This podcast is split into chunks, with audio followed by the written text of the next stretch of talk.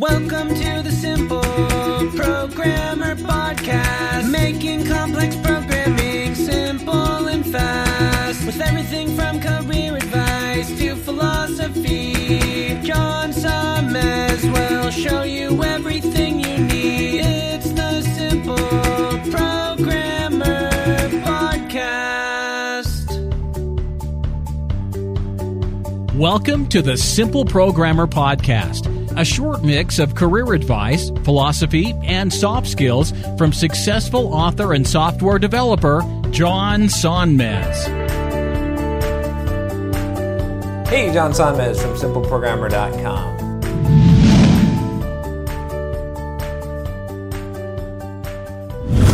So I've got a few questions about uh, about age in programming and wanting to be a programmer. Uh, I'm just going to answer one of these here, one particular email that I got from Chris.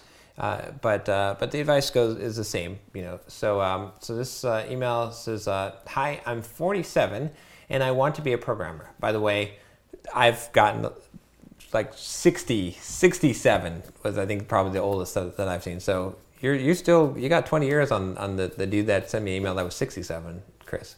So anyway, um, uh, he says having a technical technical background, I think I understand the scope of the work needed to be successful. Here's my real concern. Is there a stigma attached with being new and middle aged? If so, how can I overcome this? I live in the Seattle area and it seems that nearly everyone I know is working at Microsoft slash Amazon or some other company as a developer. I'm starting at the later stage of life. Most people my age are team leads or senior dev leads with many years' of experience. My age and being new seems to be a contradiction. The good news is that I'm able to do nothing but learn about programming until I'm functional. I have the time and the financial means. More importantly, I have a, have a dogged determination to succeed. My immediate goal is to learn and become somewhat proficient. Then I want to be able to get some sort of entry level position just to gain experience. Money is not the priority. Your thoughts? Any insights uh, is greatly appreciated. Regards, Chris. Uh, P.S. I enjoy your blog videos. Thanks uh, for your uh, thank you for the time and effort. All right, Chris. So, like I said, I mean, you're not you're not the youngest, but you're not the oldest person who's asked me whether they can be a programmer. I believe it or not, I get uh, emails from someone who's like 27 who says, "Am I too old to be a programmer?" And and the same, like I said, from someone who's 67. Uh, for some reason, people's whose ages end in, at seven is a point where you have a you know when you're when the digit of your age ends at the seven, that's the point where you reflect on life and decide whether or not you can be a programmer. Just seems to be that. But anyway, um, in your particular case, uh, do, I I don't think there's a huge concern here at all. So.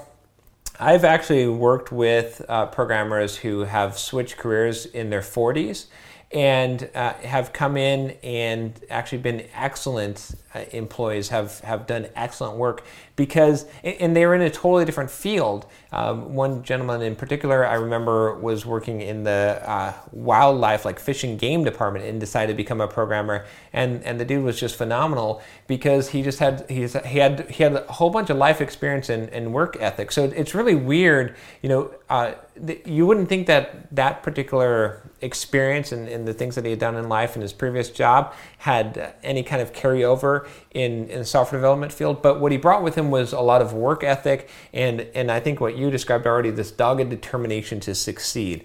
And so I think that was the critical component there. He was successful, it, you know, being, I think really in life, if you're successful in one area, you're going to be successful in multiple areas. Uh, and, and I think you see that a lot where someone has success in one area and then they have success in other areas. And so, even though they're unrelated fields. So, if you've been successful, I think you'll continue to be successful in that. I wouldn't wouldn't be too concerned. Now, obviously, there's a large learning curve. Obviously, you know, coming in as a middle-aged person into software development field, which is full of young people, is going to be a little bit different, but I don't think it's going to put you at a distinct disadvantage. I mean, there obviously there's going to be a little bit of prejudice and, and, bias there. You're going to have to overcome that. But if you're so excellent, if you do such a good job, if you're so dedicated to learning and you do have that dogged determination, like you said, then that's not going to be a problem for you at all because the right company, the right people will realize the, the value that you bring. Um, I don't know if you even need to come in as an entry level uh, developer. I think that, you know, you could you could use this bias to your advantage, which is basically or the stereotype which is people are going to assume that you're more experienced than you are. So if you if you're devoting your time to learning, you said you don't have any time pressure. You've it sounds like you've got some kind of amount of financial independence, and you can just you know uh, spend your time learning as, as you see fit, uh, you could probably come in and, and jump right over to a medium or, or, high level position as a developer after you've learned on your own, even without a lot of experience, just because you're, you're going to have other experience. Uh, that might not be the case. I mean, maybe you'll have to come in as an entry level position, but if you do start as an entry level position, you're not going to stay there very long. Uh, I, I can tell you that. You know, a lot of people will be afraid that they're going to be age discriminated against. And I'm not going to say that that never happens and that you're not going to have to face that. I mean, we're all going to get discriminated for some reason or, or another, but a lot of people uh, let that stop them and they, they say oh well i'm too old and, and they make excuses for themselves. And i don't i don't like to hear that. I, I, I, prefer that you know you, you you just try as hard as you can and and, and you know and it's not a perfect uh, mediocrity right? We, we don't uh, or metro I, never mind I, I is it mediocrity no it's uh I, I don't know what the word is but anyway uh, it, it's not it's not a perfectly fair level based on skill, right?